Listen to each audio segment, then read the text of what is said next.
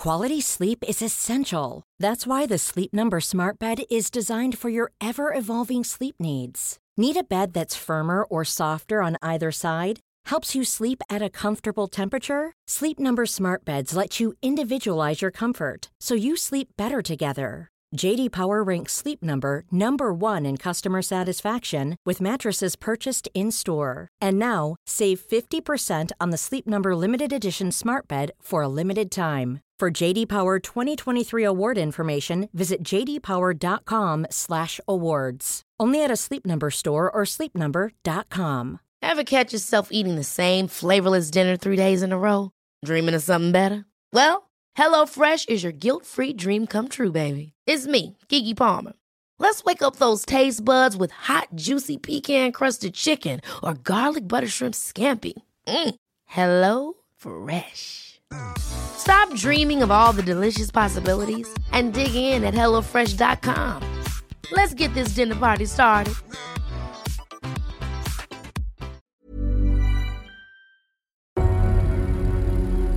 Nous sommes le 21 mars 1950 et la jeune Sally Horner, de 12 ans, appelle sa sœur à Fréviré. Je suis avec une amie en Californie. Envoie le FBI, s'il te plaît. Dis à maman que je vais bien, de ne pas s'inquiéter. Je veux revenir à la maison. Ça faisait maintenant deux ans que la petite Sally était disparue du New Jersey et on venait tout juste de la retrouver en Californie. Restez là pour connaître le reste de l'histoire.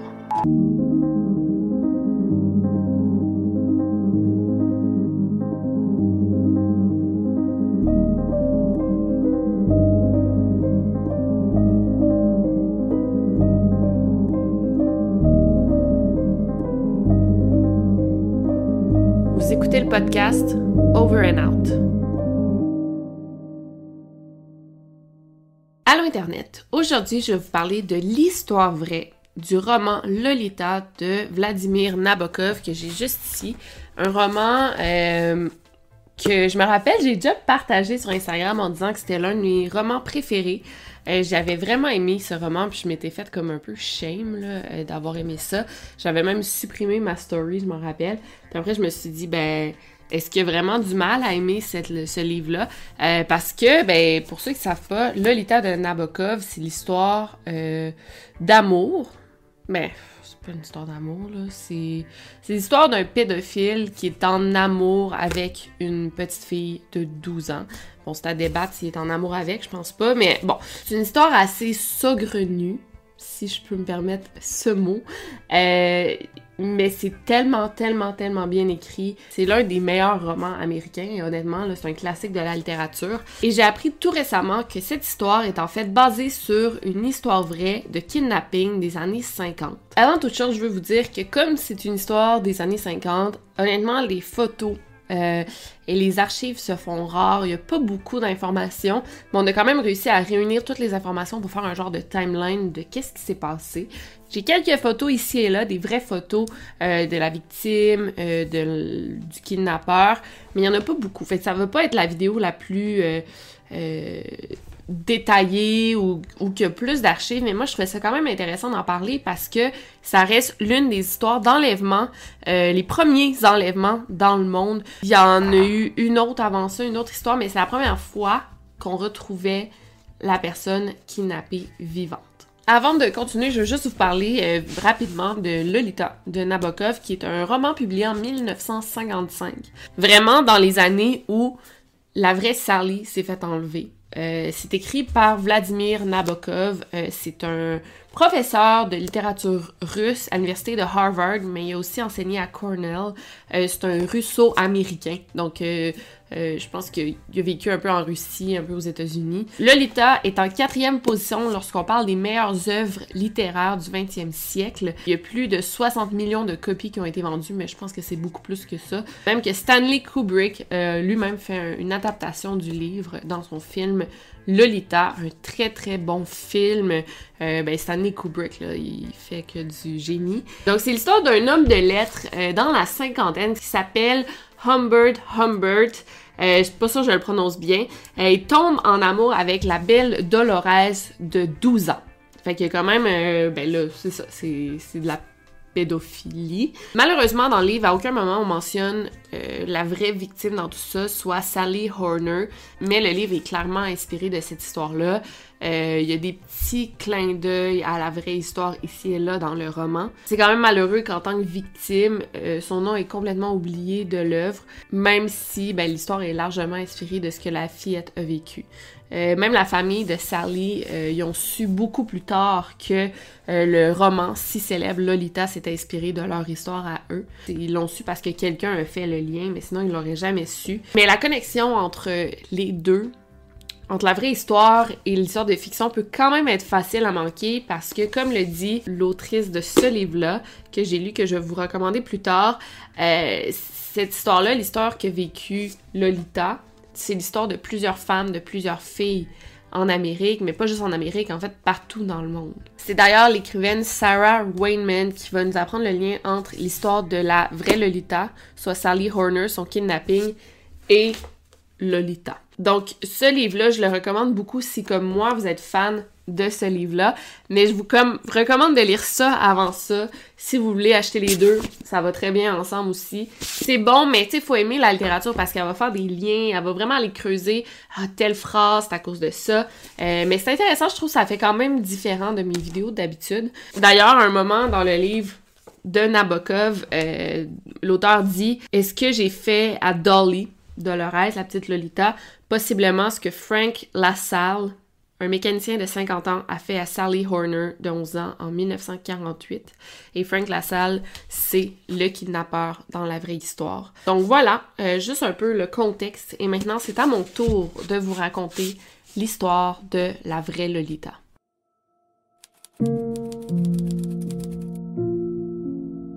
Donc l'histoire commence en mars 1948 dans la ville tranquille de Camden, au New Jersey. On a la jeune Sally Horner de 10 ans qui se fait lancer un défi par la gang de filles cool de son école, euh, la gang de filles avec qui elle aimerait tant être amie. Donc le défi est que Sally doit entrer dans un petit magasin à 1 dollar et voler quelque chose. Et malgré le fait que Sally n'a jamais volé de sa vie, elle accepte le défi, elle veut vraiment être cool comme les jeunes autres filles. Donc, elle entre dans le magasin, elle s'empare d'un petit carnet de notes à 1 dollar, le met dans son sac à dos et s'enfuit en vitesse. Il faut le dire ici, Sally, c'est vraiment un enfant modèle. C'est la première de classe dans sa classe de cinquième année et c'est même la présidente du club de la Croix-Rouge à son école et elle fait du bénévolat dans les hôpitaux même à son très jeune âge. C'est donc tout sauf une voleuse, on s'entend. Sally, c'est la fierté de sa mère, Ila, que c'est une femme monoparentale qui se remet de peine et de misère de la mort de son mari, Russell, euh, cinq ans plus tôt s'est enlevé la vie. C'est un homme qui était alcoolique, euh, puis c'est ça, il s'est suicidé. Euh, fait que ça a quand même bouleversé toute la petite famille. Les professeurs décrivent la petite Sally comme une euh, jeune fille parfaitement adorable, qui a un comportement exemplaire et elle est très très intelligente. Mais là, juste avant de sortir du magasin, il y a un homme qui agrippe le bras de Sally. C'est un homme qui est dans la cinquantaine, il est grand, mince, euh, de ce qu'elle remarque, il a une cicatrice sur la joue, euh, il a les yeux bleus, les cheveux gris et il porte un chapeau fédorant. L'homme la grippe par le bras et lui dit « Je suis un agent du FBI et tu es en état d'arrestation. » Sally, qui est complètement effrayée, elle se met tout de suite à pleurer et l'homme ne la rassure pas du tout. Il continue en disant que des belles jeunes femmes comme Sally qui volent seront immédiatement envoyées en prison. Sally, elle pleure de plus belle. Finalement, l'homme se radoucit. Il lui dit euh, que c'est une chance qu'elle s'est fait attraper par lui et non un autre agent du FBI parce que lui va lui faire un deal. Si Sally accepte de le revoir une fois de temps en temps, il va laisser passer euh, ce délit, ce vol à l'étalage. Sally, elle cesse immédiatement de pleurer, elle est soulagée. Elle va pas aller en prison, comme l'homme lui a dit, et elle retourne enfin chez elle, saine et sauve. Sally n'a plus jamais revu l'agent du FBI jusqu'à l'été 1948, où Sally vient juste de finir l'école. On est à la mi-juin, et cette journée-là, il fait beau. Euh, vient de finir l'école, Sally rentre chez elle à pied. C'est une marche d'environ 10 minutes de l'école jusqu'à chez elle. Il n'y a rien de dangereux pour une fillette de 11 ans de faire ce trajet à pied parce que, bon, dans les années 50, il n'y avait pas beaucoup de kidnapping. C'est dans les années 70-80 qu'il y en a eu de plus en plus. Mais c'est aussi un quartier super sécuritaire et un quartier familial. Il n'y a, pas du tout de danger pour une enfant de cet âge-là de marcher seule. C'est cette journée-là qu'elle croise le chemin de l'agent du FBI, celui qui lui avait tant fait peur quelques mois auparavant. Donc l'homme et l'enfant se croisent et se mettent à discuter. Et là, d'une manière qu'on ignore complètement, l'homme convainc Sally d'aller avec lui à Atlantic City parce que selon lui, c'est ce que le gouvernement souhaite. Donc l'homme inconnu euh, établit un plan avec Sally, mais c'est lui qui a, donné le plan à Sally. Donc Sally doit dire à sa mère qu'elle va partir avec le père de deux de ses amis euh, que sa mère connaît pas, mais qu'ils iront ensemble en vacances durant une semaine à la plage à Jersey Shore. Après avoir dit ça, ben, l'homme inconnu se chargerait de parler au téléphone avec sa mère pour la convaincre d'accepter. Donc c'est effectivement le plan que l'homme et Sally ont concocté. Et quand Sally a parlé à sa mère, elle semblait vraiment vouloir aller en vacances avec ses amis. Et là, sa mère était pas trop sûre de toute cette histoire-là. C'est qui ces gens-là? Euh, Sally n'avait jamais parlé de ces deux amis-là. Donc, c'était qui leur père? C'était un certain Frank Warner, elle connaissait pas du tout. Au téléphone, l'homme était vraiment poli, était courtois, même charmeur à la limite. Il se voulait très rassurant. Selon lui, sa femme et lui avaient un appartement de cinq chambres à Atlantic City. Il y avait énormément de place pour Sally, puis il allait tout se faire du fun. Et là, semblait avoir de plus en plus confiance. Puis en plus, ben, elle, elle allait travailler tout l'été, donc elle pouvait pas offrir des vacances à Sally, puis sa fille méritait des vacances. Elle méritait, elle, d'aller à la plage. Donc elle s'est dit, ah, comme ça, elle va pouvoir avoir une semaine de vacances, elle va pouvoir profiter un peu de son été. Mais ce qu'elle trouvait bizarre, c'est que Sally n'avait pas l'air d'avoir vraiment le goût d'aller en vacances. Elle n'était pas tellement excitée alors que normalement Sally c'était une jeune fille qui était super expressive, super bubbly, donc elle avait un drôle de comportement. Donc c'est le 14 juin 1948 que Hila est allée porter sa fille à la gare d'autobus de Camden elle lui a donné un baiser d'adieu et elle a regardé sa fille monter dans l'autobus qui allait directement à Atlantic City. Dans l'autobus, elle a aperçu Sally en train de parler à un homme. L'homme devait être Frank Warner à qui elle avait parlé. Mais ce qui était bizarre, c'est qu'il n'y avait pas de femme à côté de lui, il n'y avait pas d'enfant non plus. L'homme semblait être seul. Puis en plus, il était même pas descendu pour aller se présenter auprès de Hila. Mais bon, Hila s'est dit, je vais pas trop m'en faire, je vais laisser ma fille profiter de ses vacances, ma fille, je vais être contente pour ma fille qui part à l'aventure, sans savoir que sa fille venait tout juste de se faire kidnapper sous ses yeux.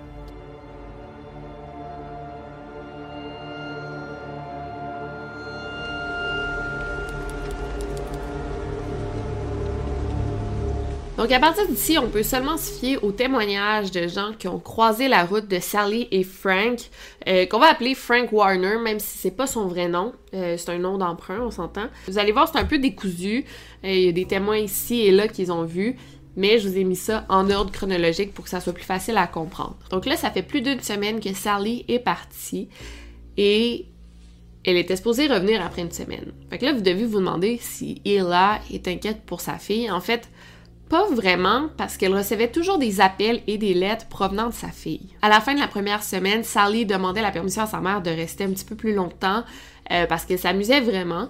Et, là, elle a accepté avec plaisir parce qu'elle s'est dit j'ai fait la bonne décision, ma fille est en train de s'amuser avec ses amis, bien sûr qu'elle peut rester plus longtemps. Mais là, plus le temps avançait, plus les excuses de Sally pour pouvoir rester plus longtemps semblaient euh, pas trop clair, ça semblait vague. Après deux semaines, Hila a commencé à s'inquiéter, mais Sally avait quand même l'air bien. Tu sais, même si elle faisait des excuses pour pas rentrer, elle avait l'air, somme toute, de bonne humeur. Après trois semaines, les appels ont cessé, et quand Hila répondait aux lettres que sa fille lui avait envoyées, les lettres lui étaient retournées parce que les gens déménagé. Les premiers à avoir croisé Sally et Frank, en fait, les premiers à avoir témoigné, c'est la famille euh, Pfeiffer, qui venait tout juste de faire un accident de voiture. On est rendu au mois de juillet, la famille Pfeiffer fait l'accident de voiture. Heureusement, quelqu'un leur vient immédiatement en aide. Un homme dans la cinquantaine environ s'arrête auprès d'eux. Euh, il conduisait un Winnebago, donc une genre de van, comme euh, les van life en ce moment. Et il était avec sa fille qui était assis à l'avant du véhicule. Quelque chose d'important à dire ici, c'est que le, père de la famille Pfeiffer, il a trouvé la situation tellement étrange. Puis dans le livre, il explique pas pourquoi il a trouvé ça étrange, mais il a trouvé la situation tellement étrange. Ben, il y a eu un incident, là, quand même. Euh, vous allez voir.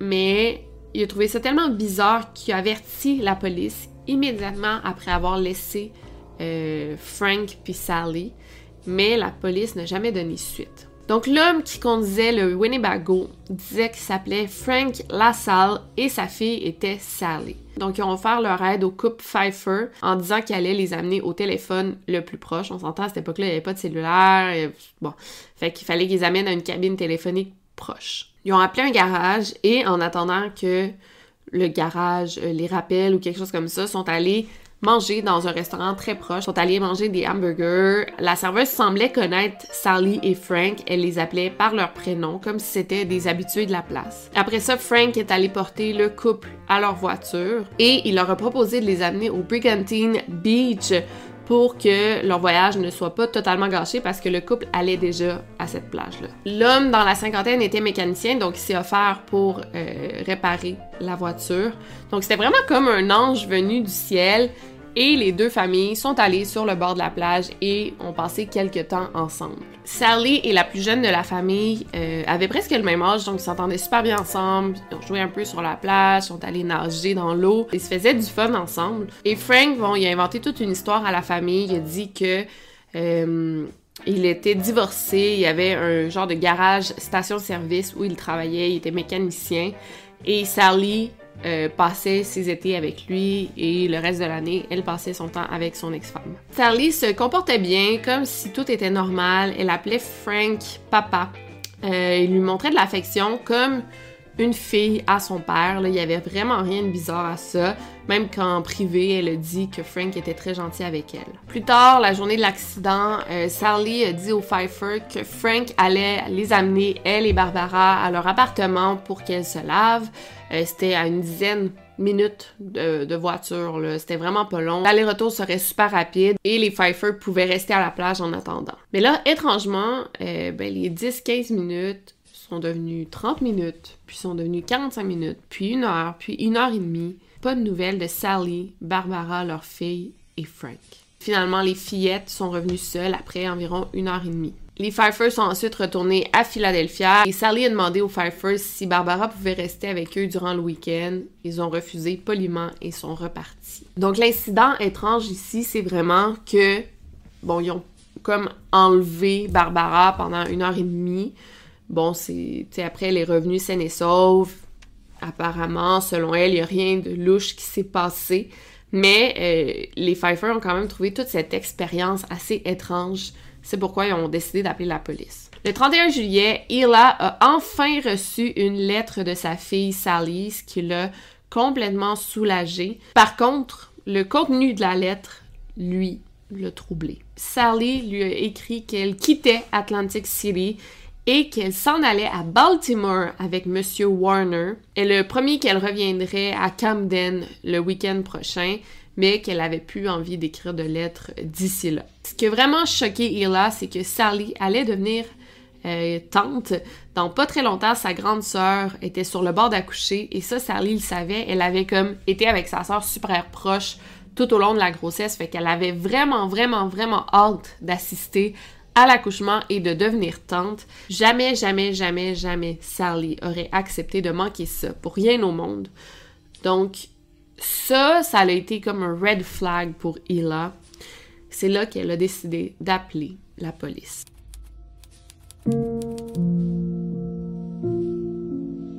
Donc, à partir du moment où la disparition de Sally est déclarée à la police, il y a deux détectives de Camden, donc William Martyr et Marshall Thompson, qui sont envoyés à Atlantic City pour trouver la petite Sally. Donc le 4 août, les détectives se rendent à l'adresse d'où Sally a envoyé ses lettres, soit le 203 Pacific Avenue. Le propriétaire de l'appartement disait qu'en effet, euh, Monsieur Frank Warner avait vécu là euh, avec sa fille, qui s'appelait Sally. Euh, il disait être le père de Sally. Et le propriétaire a d'ailleurs confirmé ce que Hila craignait depuis le début.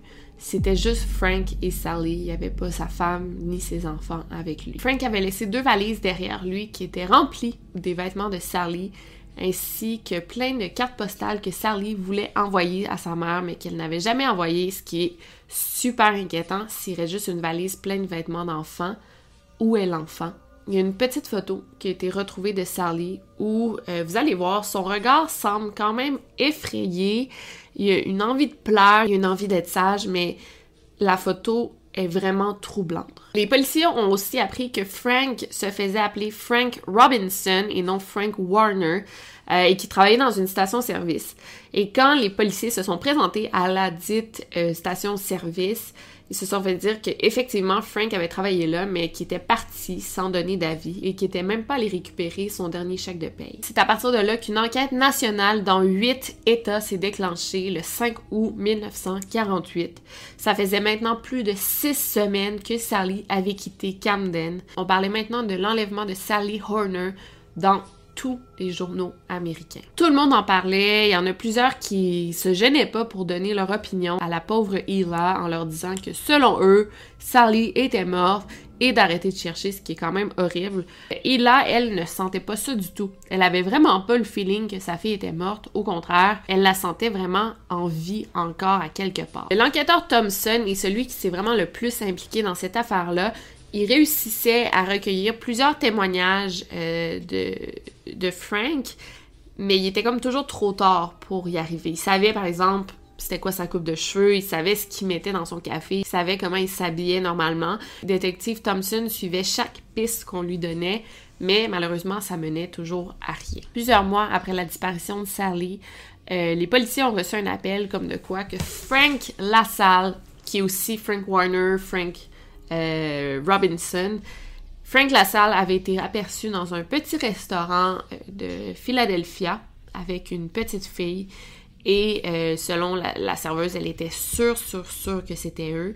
Elle a appelé la police, mais il était malheureusement trop tard. À leur grande surprise, les policiers ont fait comme des liens, puis ont découvert que Frank LaSalle était très connu des policiers. Il n'en était pas à son premier barbecue, comme on dit.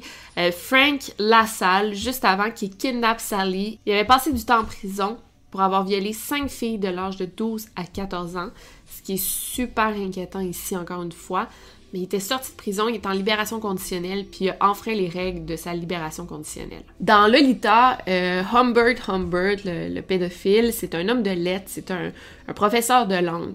Frank, lui, euh, c'est complètement différent. Il est loin d'être un homme érudit, un homme de lettres, pas du tout.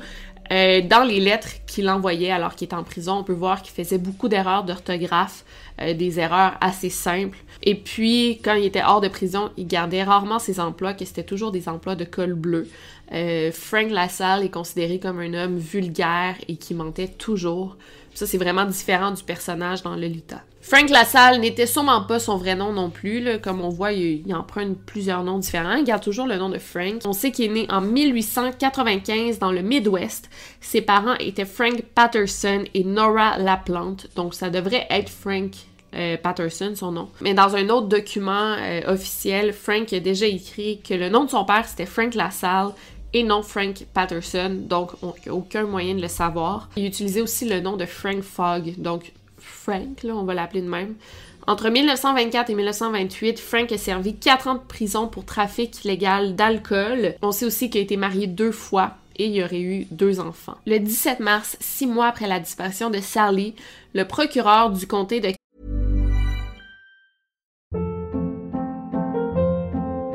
Hold up. What was that? Boring. No flavor. That was as bad as those leftovers you ate all week. Kiki Palmer here, and it's time to say hello to something fresh and guilt-free. Hello Fresh. Jazz up dinner with pecan-crusted chicken or garlic butter shrimp scampi. Now that's music to my mouth. Hello Fresh. Let's get this dinner party started. Discover all the delicious possibilities at hellofresh.com.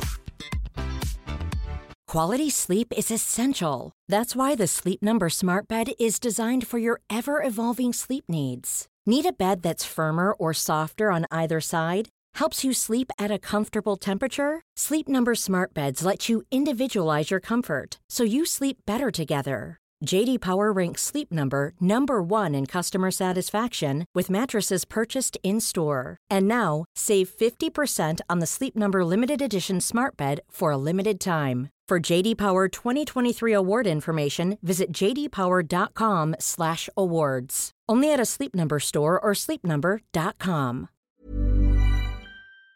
Camden a ajouté une charge de kidnapping contre Frank Lassalle, ce qui rendait les choses beaucoup plus sérieuses parce que là, une charge de kidnapping, euh, on parle de 30 à 35 ans de prison et pour un homme comme Frank dans la cinquantaine, on parle de prison à vie.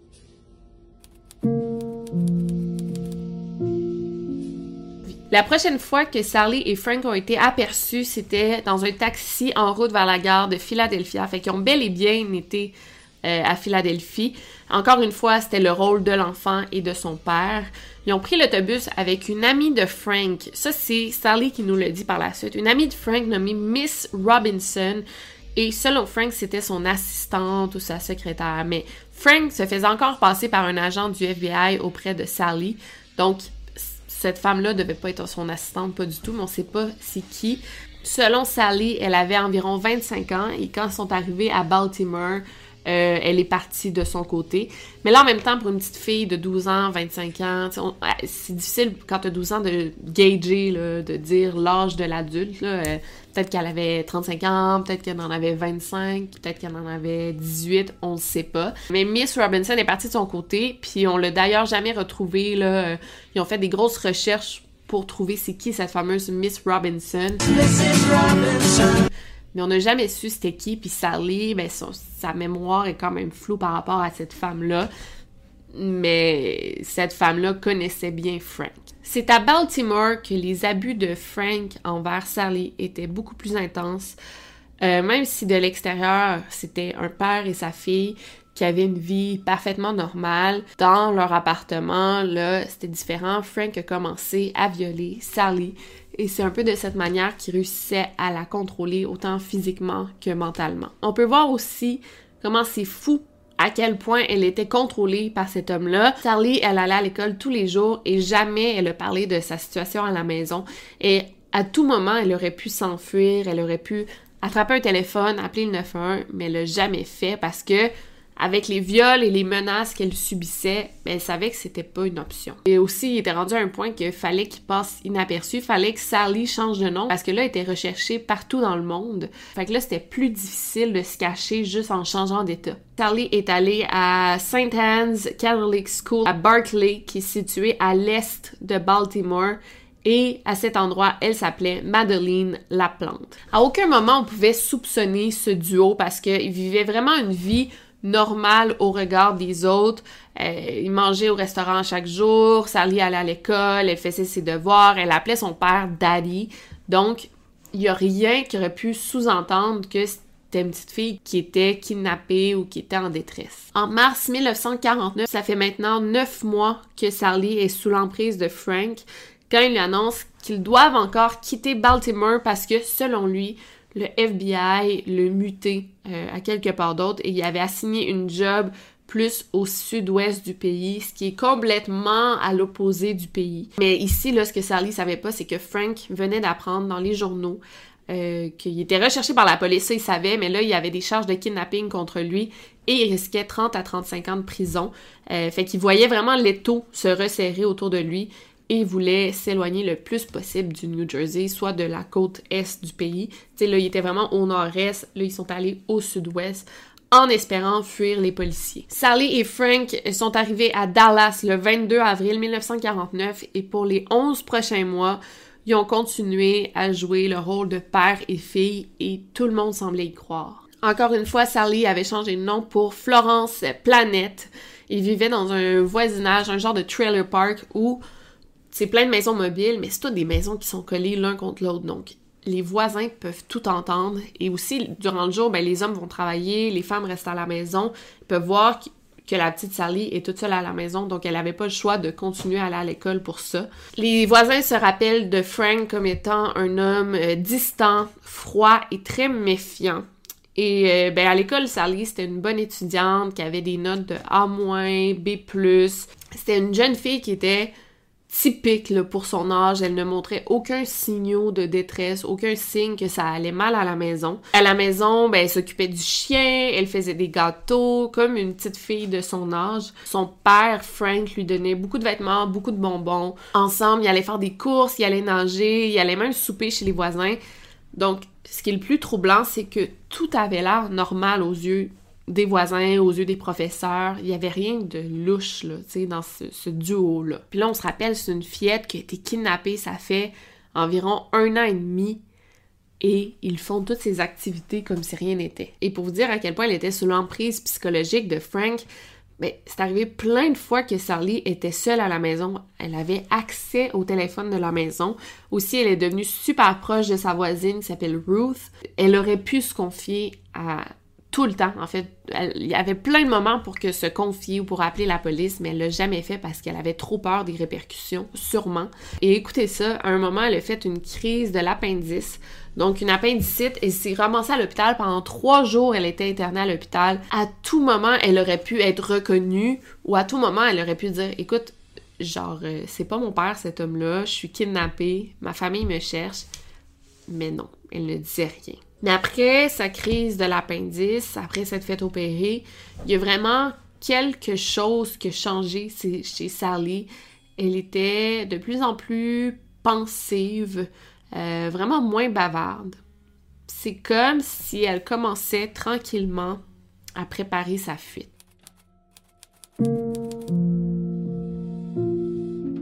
Ruth Janish et son mari George euh, qui habitait pas loin du trailer park. Puis c'était la première à réaliser a quelque chose qui clochait chez Sally. Puis c'était pas une amie de son âge, elle avait 33 ans, c'était une jeune femme là, quand même. Mais c'est la première à voir que Sally, elle était pas comme les autres enfants de son âge. Elle était super pensive. Puis tu sais, quand elle souriait, c'est comme si c'était fake. Tu ses yeux souriaient pas, c'était juste comme un petit sourire triste. Et aussi, ben, ce qu'elle avait remarqué, c'est que Frank, et elle était comme beaucoup trop proche. C'était plus qu'une relation père-fille. Euh, Frank, il semblait toujours la surveiller et était extrêmement possessif de sa fille. Avec du recul, Ruth, elle a dit ça. Euh, elle avait jamais d'amis de son âge, elle allait jamais nulle part, elle faisait juste rester avec Frank dans le trailer. Et Ruth, ben elle, elle essayait vraiment de se rapprocher de Sally, elle essayait de lui donner un genre d'amour maternel que clairement Sally, elle avait besoin. C'est comme si elle cravait cet amour maternel là. Ruth, elle essayait de lui tirer les barres du nez, mais Sally ne se confiait pas. Euh, en 1950, Ruth euh, quittait Dallas pour déménager à San Jose parce que son mari avait des opportunités de travail là-bas, mais elle voulait pas laisser Sally derrière. Elle savait que fallait qu'elle lui vienne en aide. Donc elle a convaincu Frank de les suivre pour qu'ils soient voisins à nouveau à San Jose.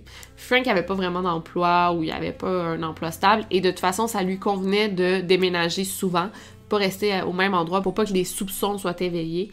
Et à ce stade-ci, l'on parle de deux ans. Ça fait deux ans que Sally est sous l'emprise de Frank. Sally, à ce moment-là, elle a su qu'elle quittait à nouveau. Elle n'avait pas vraiment son mot à dire, on s'entend, mais elle était quand même triste de quitter. elle commençait à se faire des amis, puis là, elle quittait toujours à chaque fois. Et comme elle savait euh, qu'elle partait, elle s'est confiée à l'une de ses amies. Ce fut la première fois qu'elle s'est confiée. Elle a dit à l'une de ses amies d'école que la relation avec son père impliquait des relations sexuelles. L'amie de Sally, euh, qui, on s'entend quand même jeune, mais elle a dit que c'était pas correct, puis que Sally devait arrêter d'avoir des relations avec son père.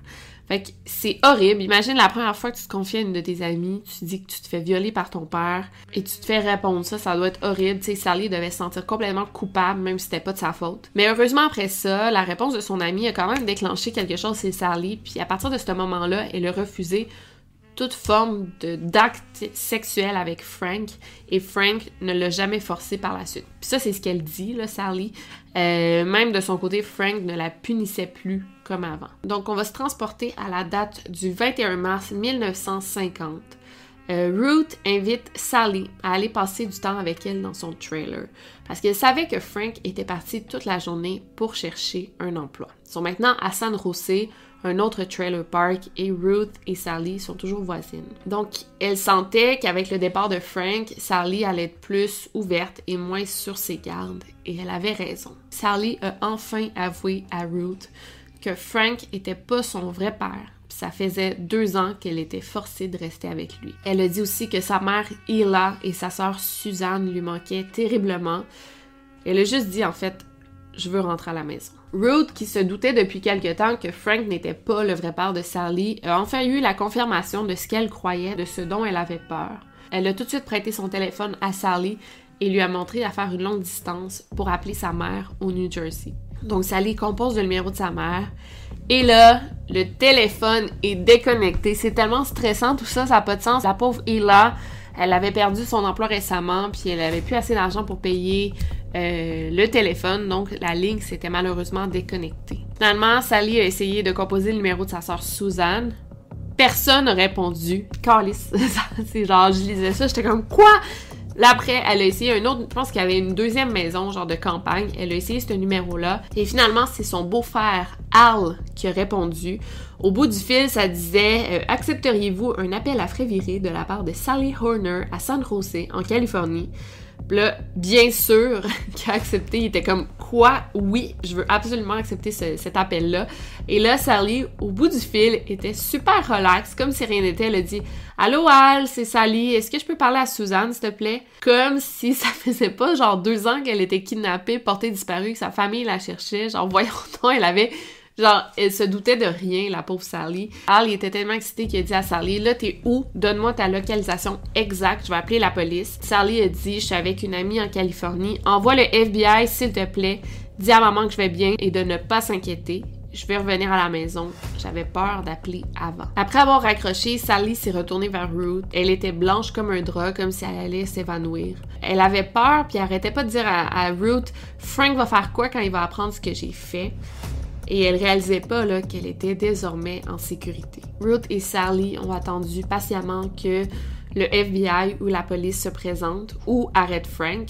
Euh, Sally est allée attendre dans le trailer, que, ce qui est quand même pas full prudent. Moi, j'aurais dit à, Sally, non, non, tu restes avec moi ici, mais elle a préféré aller attendre toute seule dans son trailer. Puis je sais pas pourquoi elles appelaient pas la police, pourquoi ils attendaient que Al le fasse, mais c'est ce qui s'est passé, là. Al, il a appelé la police, puis elles attendaient que la police se présente.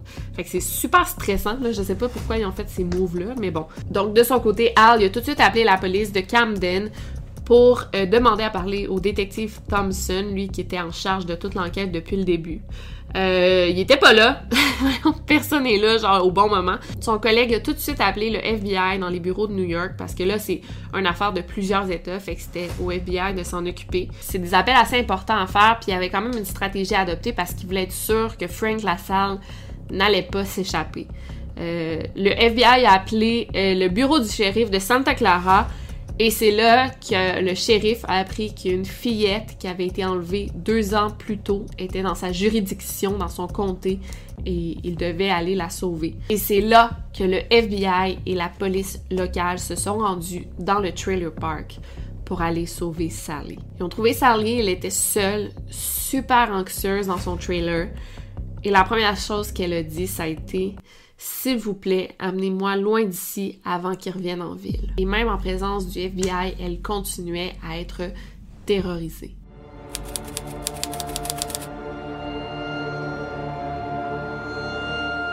Sally a été amenée euh, au poste de police pour un premier interview avec la police et elle était littéralement hystérique. Elle arrêtait pas de pleurer à gros sanglots, elle était incapable de parler. C'est comme si toute la pression des deux années précédentes venait tout juste de tomber. Et là, finalement, Sally a commencé à raconter son histoire depuis le début, du moment où Frank l'a arrêté dans le petit magasin 1 dollar au moment qu'ils sont partis ensemble à Atlantic City, puis tout le trajet qu'ils ont fait pour se rendre en Californie. Quand le policier lui a demandé pourquoi elle avait accepté de partir avec Frank, elle a juste dit qu'elle était partie avec lui parce que le gouvernement insistait pour qu'elle y aille. Quand elle s'est fait demander si elle avait été violée, elle a dit que non. Euh, ensuite, après l'examination du docteur, qui a vite réalisé qu'en effet, elle avait été violée, elle a dit que ça avait commencé à Baltimore, mais que ça s'était vite arrêté quand son ami lui a dit de ne pas faire ça parce que c'était pas bien. Donc Sally, elle avait pu accepter après ça. Selon elle, Frank était parfois méchant, euh, il la disputait parfois, mais la plupart du temps, il était gentil avec elle, comme si elle voyait pas que tout ce qu'il avait fait était mal. Mais là, elle déballait quand même son sac. Une fois qu'elle s'est mise à parler, elle était plus capable d'arrêter. Et elle faisait juste dire je veux, je veux rentrer à la maison, je veux rentrer à la maison, je veux vite rentrer à la maison. Frank, lui, est rentré chez lui vers 13h. 12 policiers cachés l'attendaient dans le trailer park. Quand il les a vus se présenter à lui, il s'est pas débattu, il s'est juste livré sans dire quoi que ce soit. En prison, Frank niait avoir enlevé euh, Sally. Il disait que c'était son vrai père et que depuis le début, sa mère savait où elle était. Bref, il a inventé une autre réalité complètement fausse, toute une grosse histoire pour expliquer pourquoi elle était avec lui. Il s'est fait mettre en prison avec une caution de 10 000 ce qui était énorme dans les années 50, on s'entend. Vous allez voir là, ben, du début à la fin, même genre à la toute fin durant le procès, il continuait d'affirmer que Sally était sa fille. Quand Hila a appris que sa fille avait finalement été retrouvée, elle était tellement contente qu'elle ne pouvait pas parler. C'est comme si elle était complètement sous le choc. Elle a retrouvé la voix quand une foule de photographes et de journalistes l'attendaient devant chez elle. Et là, elle a dit Je veux juste la revoir à la maison et la revoir. Je suis vraiment reconnaissante et je le serai encore plus quand je vais revoir Sally. Elle a dit un autre truc qui est quand même bizarre, puis elle l'a répété à plusieurs reprises. Puis là, c'est une autre époque, on peut pas juger, mais elle a dit peu importe ce que Sally a fait, je pourrai lui pardonner. C'est quand même fou qu'une mère dise ça à propos de sa fillette de 10 ans qui s'est fait enlever puis s'est fait violer. Mais bon, je pense que ça montre clairement un inconfort face à la situation de sa fille, face à l'abus que sa fille a subi, Bref, euh, c'est une autre époque, là, on peut pas euh, juger sa mère. Et je vais vous montrer euh, la première photo de Sally qu'on a pris quelques heures après avoir été délivrée. Pour l'avant-procès, on a demandé à Sally de témoigner, ce qui est complètement horrible de la remettre face à son agresseur comme ça. avant d'entrer dans la salle là, en cours, elle avait tellement peur qu'elle arrêtait pas de pleurer, elle hyperventilait puis elle disait j'ai peur, j'ai peur, j'ai peur, j'ai peur. En cours, elle jetait des petits regards furtif, le rapide à Frank, alors que lui, il restait passif et la fixait dans les yeux. Elle a témoigné en disant que Frank Lassalle l'avait forcé à avoir des relations sexuelles avec lui, mais que tout avait cessé à Dallas. Frank Lassalle lui continuait de raconter son histoire en disant que c'était le père, le véritable père de Sally. Euh, rendu à ce stade-là, il devrait juste dire la vérité. Après ça, on a renvoyé Sally en avion chez elle et à l'atterrissage, Sally pouvait voir dans la foule son beau-frère. Elle était super excitée. Et ensuite, elle a vu sa mère et elle s'est mise à pleurer. elle a dit Je veux voir ma maman. En sortant de l'avion, elle a juste descendu les marches et elle a couru vers sa mère en pleurant des larmes de joie. Pendant plusieurs minutes, euh, Sally et Hila se sont enlacées. Une foule de photographes prenant en photo cette scène super touchante. Sally et sa mère pleuraient ben trop pour dire quoi que ce soit de logique. C'était un moment super touchant. Sally faisait juste dire Je veux aller à la maison, je veux juste aller à la maison. Frank Lassalle, lui, pendant qui se dirigeait vers la prison, il a dit Prenez bien soin de Sally. Et le policier a dit Je vais mieux m'en occuper que toi tu le fais. Pour son procès, Frank Lassalle a refusé le droit à un avocat en disant je suis coupable, je suis prêt à y aller et plaider coupable. Le plus tôt sera le mieux. Je veux me libérer de tout ça et je veux que mon temps en prison commence à compter. Quand on lui a demandé pourquoi euh, il voulait plaider coupable comme ça, il a dit qu'il voulait plus que la fille reçoive euh, de mauvaise publicité. En effet, Frank Lassalle a plaidé coupable euh, et il a reçu une sentence de 30 à 35 ans de prison pour des charges de kidnapping. Et comme Frank y a plaidé coupable, Sally n'a pas eu à aller témoigner contre lui.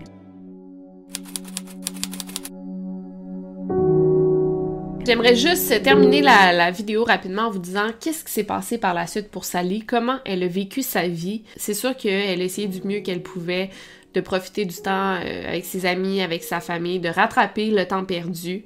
Tu quand elle s'était fait enlever, elle était carrément une enfant, elle avait 10 ans, 10-11 ans, et là, elle était rendue une belle jeune femme. Tu sais, ça va vite à cet âge-là, ça grandit vite, donc il y, avait quand même du temps à rattraper.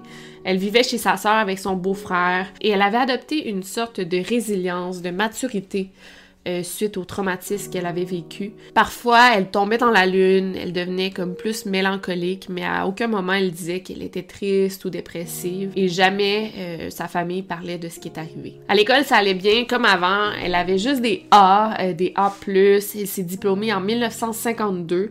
Euh, par contre, après son enlèvement, malheureusement, elle avait de la difficulté à se faire des amis. Euh, quand elle entrait dans une pièce, les gens chuchotaient, il y avait plein de rumeurs sur elle. Euh, les garçons la traitaient de pute, ce qui est complètement horrible parce que, selon eux, le fait qu'elle n'était plus vierge, même si c'était suite à un viol, ben, ça faisait d'elle une pute. Mais là, on parle des années 50, c'est totalement différent. Là, écoutez ça la suite. À l'âge de 15 ans, elle est allée passer l'été à Wildwood avec ses amis. Elle est embarquée dans la voiture d'un garçon qu'elle aimait bien et ensemble, ils ont fait un accident de voiture. Et dans cet accident, Sally a perdu la vie. Elle n'a pas souffert, elle est morte sur le coup. Mais ce qui est vraiment triste dans tout ça, c'est qu'elle n'a jamais pu reprendre le temps perdu. À ses funérailles, Frank Lassalle y a envoyé un gros bouquet de fleurs, un gros, un gros ornement de fleurs mais jamais sa famille a voulu l'exposer. C'est fou parce que toutes ces histoires-là, comme celle de, bon, Sally, mais celle aussi de Natasha Kampusch, Elisabeth Fritzl, Jessie Lee Dugard, Elizabeth Smart, il y en a plusieurs des histoires comme ça. Euh, j'ai l'impression que ça nous encourage vraiment. Parce qu'on parle tellement de disparition, je parle beaucoup de disparition dans mes vidéos. Il y a toujours cette possibilité-là que la personne soit encore en vie. Bon, pas toujours, mais il y a souvent cette possibilité-là. Et de retrouver des personnes disparues comme ça, deux ans plus tard, même 18 ans plus tard, ben ça nous encourage en nous disant peut-être que ces personnes-là disparues sont en captivité quelque part puis qu'on va les retrouver. Bref, je trouve ça quand même encourageant, même si cette histoire a terminé d'une manière complètement tragique. Elle est quand même morte dans un accident d'auto, pas longtemps après être retrouvée. Ben, elle a connu la liberté un petit peu, puis elle est pas morte euh, aux mains de Frank Lassalle, donc ça c'est un petit peu encourageant. Je sais que c'est une histoire de kidnapping assez vieille, mais je trouvais ça important d'en parler parce que c'est l'une des premières histoires de, de kidnapping, séquestration qui termine bien, entre guillemets. Voilà. Sinon, je vais terminer avec un fameux poème pour euh, Elodie Carpentier, euh, la Patreon de la vidéo. Merci beaucoup. Euh, quand je fais des poèmes comme ça pour mes Patreons, c'est les Patreons qui payent la totale. Fait que merci Elodie, mais merci à tout le monde en fait. Que vous soyez Patreon ou pas, merci de m'encourager en regardant mes vidéos. Voici le poème. Elodie Carpentier, est-ce que ton père est un carpentier? Si oui, il doit être vraiment bon. Elodie, t'as fait-tu appeler parfois Mélodie? Aimes-tu les bonnes mélodies? Moi, oui. Elodie Carpentier, tu es un Patreon rêvé. Voilà. Euh, c'est un peu ridicule, mais c'est juste vraiment pour remercier. Puis euh, sinon, ben, on se revoit dans deux, trois semaines. Je vais avoir une autre vidéo longue que je suis en train de préparer, très bonne aussi, euh, sur un sujet qui m'a déjà été demandé à plusieurs reprises. Bref, j'ai vraiment hâte. Et merci pour tout. Je l'apprécie. Je vous envoie plein de bisous. N'oubliez pas de garder l'œil ouvert. Bye. behind it and a few pockets of low pressure and fairly heavy band of rain showers and snow all the way from the eastern portions of Montana down to western sections of Nevada. And of course the massive high picking up warm moist air from the south bringing it northward. So when the two masses collide over Kansas, we are looking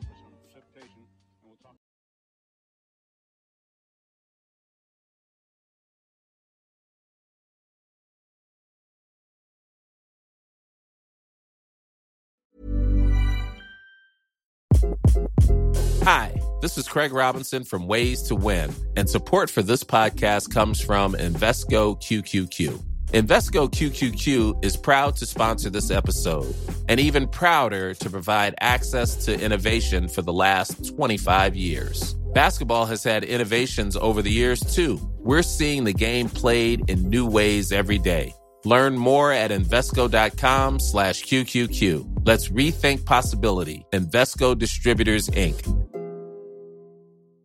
Ever catch yourself eating the same flavorless dinner three days in a row? Dreaming of something better? Well, HelloFresh is your guilt-free dream come true, baby. It's me, Kiki Palmer. Let's wake up those taste buds with hot, juicy pecan-crusted chicken or garlic butter shrimp scampi. Mm. Hello Fresh. Stop dreaming of all the delicious possibilities and dig in at HelloFresh.com. Let's get this dinner party started.